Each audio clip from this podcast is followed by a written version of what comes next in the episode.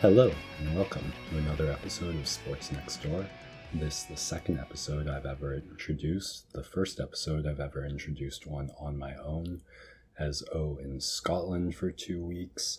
Uh, but he's knocked out, I think, three of these by now on his own, so gotta pull my own weight too. Though, oh, if you're listening, I swear I'm not getting competitive about this at all.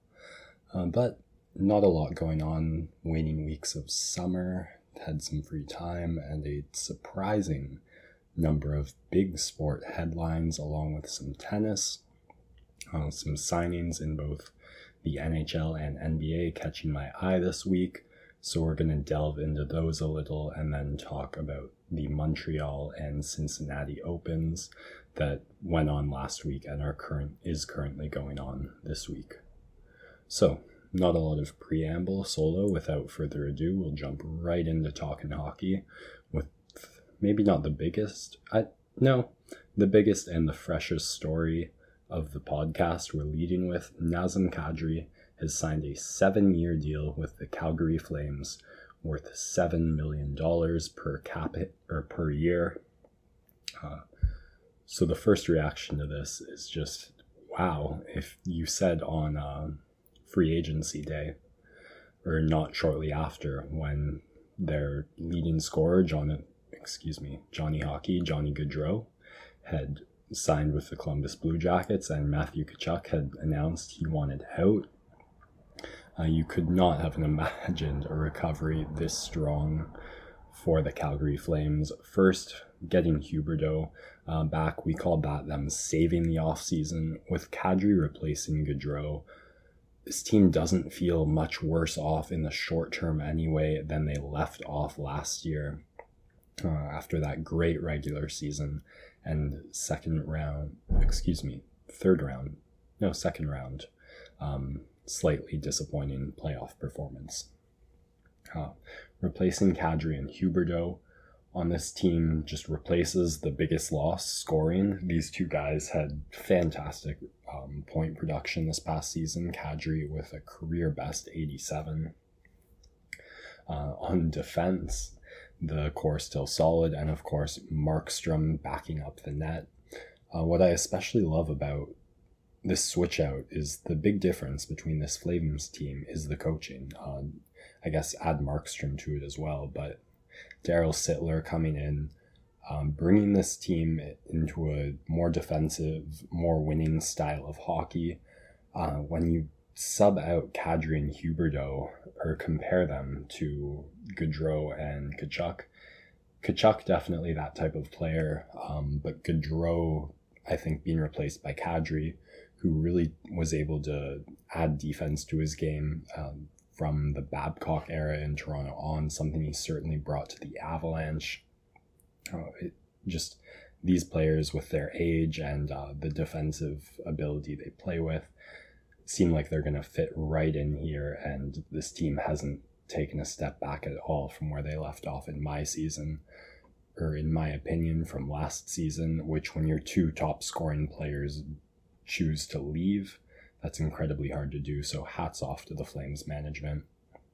For Kadri as an individual, pretty good. Um, the term makes up for maybe a bit of a lackluster number considering his num performance last year. But at 31 years old, it's hard to estimate he has too many of those years left in him.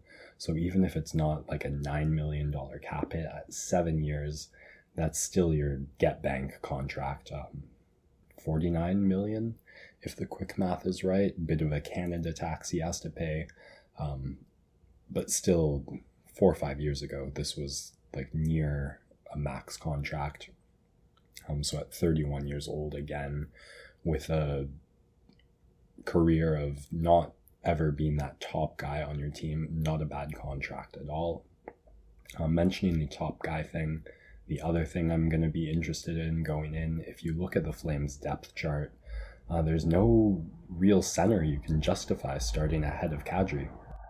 Um, so able to pick up those 87 points with uh, behind that MacKinnon Rantanen line who are always going to draw the opponent's best defensive effort. Uh, even in Toronto, playing behind guys like Matthews, Tavares, Kessel, his whole career, this is might be the first time Kadri is truly the number one center on a team. The player defenses are going to have to game plan for the most. Um, so he'll have greater offensive opportunities for sure, but also greater defense to overcome. Uh, to make this happen, the Flames have to dump the contract of Sean Monahan, which they do for a conditional first to the Montreal Canadiens. So that gives them about 2 million cap space when it's all said and done. Monahan carrying a 6.5 hit actually puts the Flames over as things stand now. Uh, the GM quickly clarifying or adding that Carey Price they're expecting to miss this season with a $10.5 million cap hit. Uh, this that he carries that frees up the space even with Monahan's contract. It it's a he joins a really young core that needs or is in their development phase, which is an interesting position for a player at 27 who still ha- needs to I guess he was an 82 point. He did fit in with these Flames at one point, but he certainly regressed. So you saw with Bennett uh, going to the Panthers, the change of scenery really benefited him. So uh, with Monahan, I think there is some room to grow, especially with that growth environment that's going to be there with Slafkovsky, the first overall pick, Cole Caufield, uh, the one noted asterisks would be Kirby Dach, who they traded for but haven't signed yet. Uh, that it looks like if you take the 10 million and a half dollar cap hit of price off, they're going to have about 4 million to sign Dach, uh, which he hasn't put up tremendous numbers or anything yet. The potential is certainly there. With some injury, this really seems like a situation where a bridge deal would make a lot of sense. Uh, if he takes two years the Habs will be able to get a measure on his performance, and they'll have contracts like Hoffman, Dadonov, um, going out. So the the cap space would be there then. But I think he does have a little more to show to earn more than that. But with training camp not far away and that contract not signed, uh, not a lot of talk. But it's hard to know what Dach is exactly expecting and where the stumbling block is But the Habs, those players who you don't really know, uh, Caufield, you're getting a better idea. Slafkovsky, a huge um, variable of interest. Dach being healthy, guys like Hoffman, Dadonov, who are just really fun offensive forwards, even in their early 30s, waning production, um, could be a huge spark. As much fun as this forward course seems like, though, the defense not really there no Carey Price, Jake Allen, uh, the best they have at the moment. It's hard to imagine over 82 seasons this young, um, kind of hit and miss forward core is going to be able to keep up with the damage they're going to have to get back that's going to be wrecked on this lacking defense and uh, goalie core. Uh, but we'll see for the Habs. Um, at full cap space already, Cole Caufield's contract not too far in the future. Uh, they've sort of lost the privilege already of being a rebuilding team and having all that cap space to make bold future decisions. So this year, going to tell them a lot about what direction they need to go in the future. Last up, just wanted to check in with the Colorado Avalanche quickly. Where do the defending Stanley Cup champions stand, having lost a huge key part of their regular and playoff season success? And other than losing Kadri, they stand to be the exact same team they were. With the contract of Eric Johnson expiring next year, they'll have the room to re sign MacKinnon. And other than that, they've really got their, their core. So someone the goaltending, you wonder is it going to hold up? Especially they're going to have a little less offense to count on without Kadri.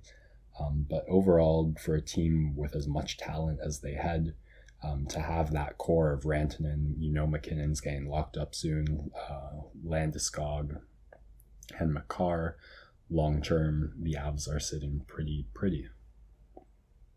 So with that said, that'll wrap up talking hockey and uh, we'll move on to basketball here. So, another big contract signing, um, the biggest value in NBA history. In fact, LeBron James re signs with the Los Angeles Lakers. I don't have the numbers quite in front of me, but if the salary cap increases to a certain amount, becomes the biggest or like most paid NBA contract ever. Uh, so with the talk about him eventually entering whatever team signs his son on a veteran exception uh, for that team to have a huge steal and be one big free agent signing away from a solid chance at a deep run. Uh, he'd have to take that minimum, which would be a bit of a joke. Uh, um, he likely won't be at the point production that players have ever been on when they've taken that minimum. Um, so the player who GMs his way into winning teams can would legacy would continue um, with a bit of a laughing point maybe but before he does that goes and gets himself it won't be the richest contract in nba history by the time he signs that veterans deal um, but still getting one last big payday doesn't tell us too much about the future for lebron other than that he's now on pace to become a free agent the same year his son is drafted. Um, so he gets exactly what he wants there. He does have a player option with the Lakers, uh, which will, with the implied choice of he goes where his son goes, it will present them the option to draft his son and get LeBron to renew that player option. Uh, though the cap space, I imagine, then different than if he does the veterans thing that's been speculated by others. I don't know if it's actually been directly said by him, but that's what he'd do. Uh, this also syncs him up with Anthony Davis. Um, so that year 24 20, or heading into the 24 25 season, um, post 23 24 season, the Lakers will have a lot to decide about their future. Moving on to tennis, uh, as I said at the start of the pod, last week in Montreal, while I was in Toronto, um, the Canadian Open, also known as National Bank, occurred on the ATP side. There we see Pablo Carreno Busta capture his first thousands level Masters, beating Hubert Hurkacz in the final off a fantastic run the very next day in Cincinnati, where the another 1000 Masters event is currently going on. Um, he loses with a career high 13 double faults.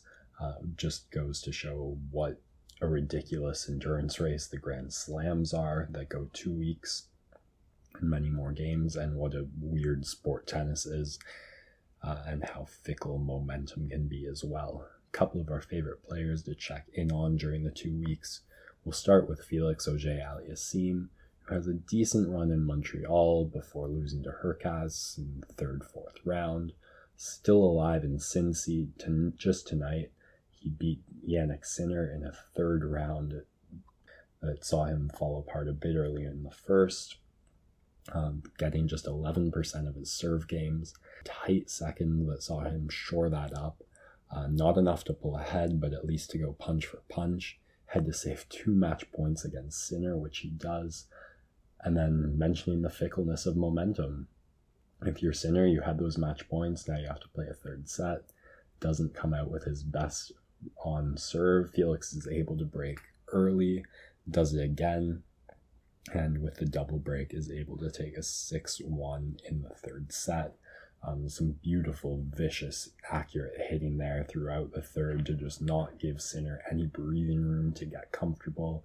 Some big serves as well to just never let it get too close on his own uh, third serve. For Felix, uh, it's not been a complete, uh, consistent calendar year, but we saw this in February. We're seeing signs of it again now. Uh, you love this comeback win, especially for that mindset development you're looking for. Able to fix what's going wrong for him in the first set, not give up in the second, hang in there. And then, as soon as the chance for your victory comes, uh, take it, don't look back, and give no room. So, congrats to Felix. Hoping to see more from him of that this week. Uh, on to our other Canadian, Denis Shapovalov continues what's been a tough, tough uh, spring summer run year, honestly. Uh, give going down in the first round in Montreal, but here in Cincy, wins his first match straight sets, wins his second, and draws Daniil Medvedev, the world number one, in the third. Loses it in two sets, both going 5 7, 5 7. Uh, each pretty similar and seeing him go stay neck and neck with Medvedev, hang in there, um, but get a little nervy, can't keep quite the clutchness up in that 11th game, both sets, uh, and just one, two too many errors for Medvedev to take it. Couple key, the big key stat on this one jumping out to me is Medvedev taking 87% of his second serve points.